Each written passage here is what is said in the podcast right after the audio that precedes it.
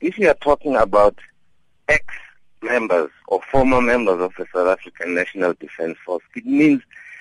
those members are no longer part and parcel of the South African National Defence Force, and therefore they are citizens like any other South African.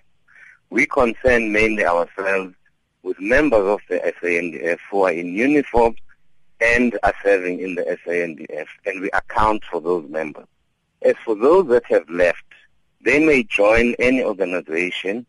lawfully, hopefully, and do whatever they want to do, which is within the laws of this country. So we do not really necessarily monitor who has gone where and what is it doing and why is it doing that as an individual and citizen of this country. But our members of the SANDF would be in the main our concern. But surely you would also be concerned, given that they are South African citizens, if they are involved in any uh, sort of military activity in another country, surely you would want to know about that.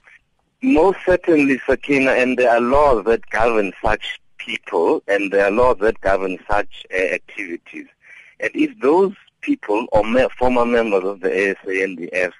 have indeed, should they be found to have gone against those laws,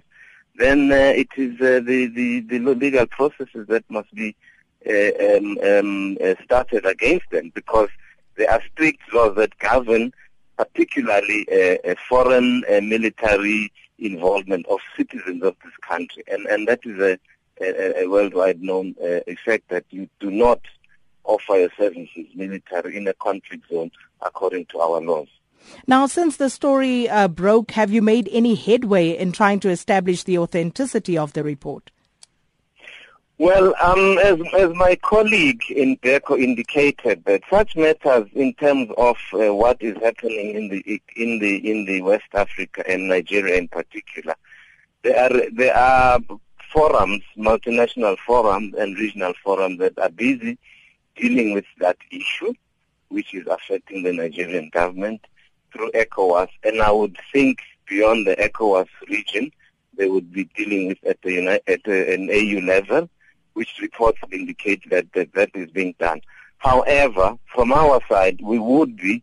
uh, uh, doing an analysis as to whether indeed such is the case as to whether members of the of former members of the SANDF are indeed involved in such a case. But as I say, the laws that govern such Uh, uh, activities do are in place in this country.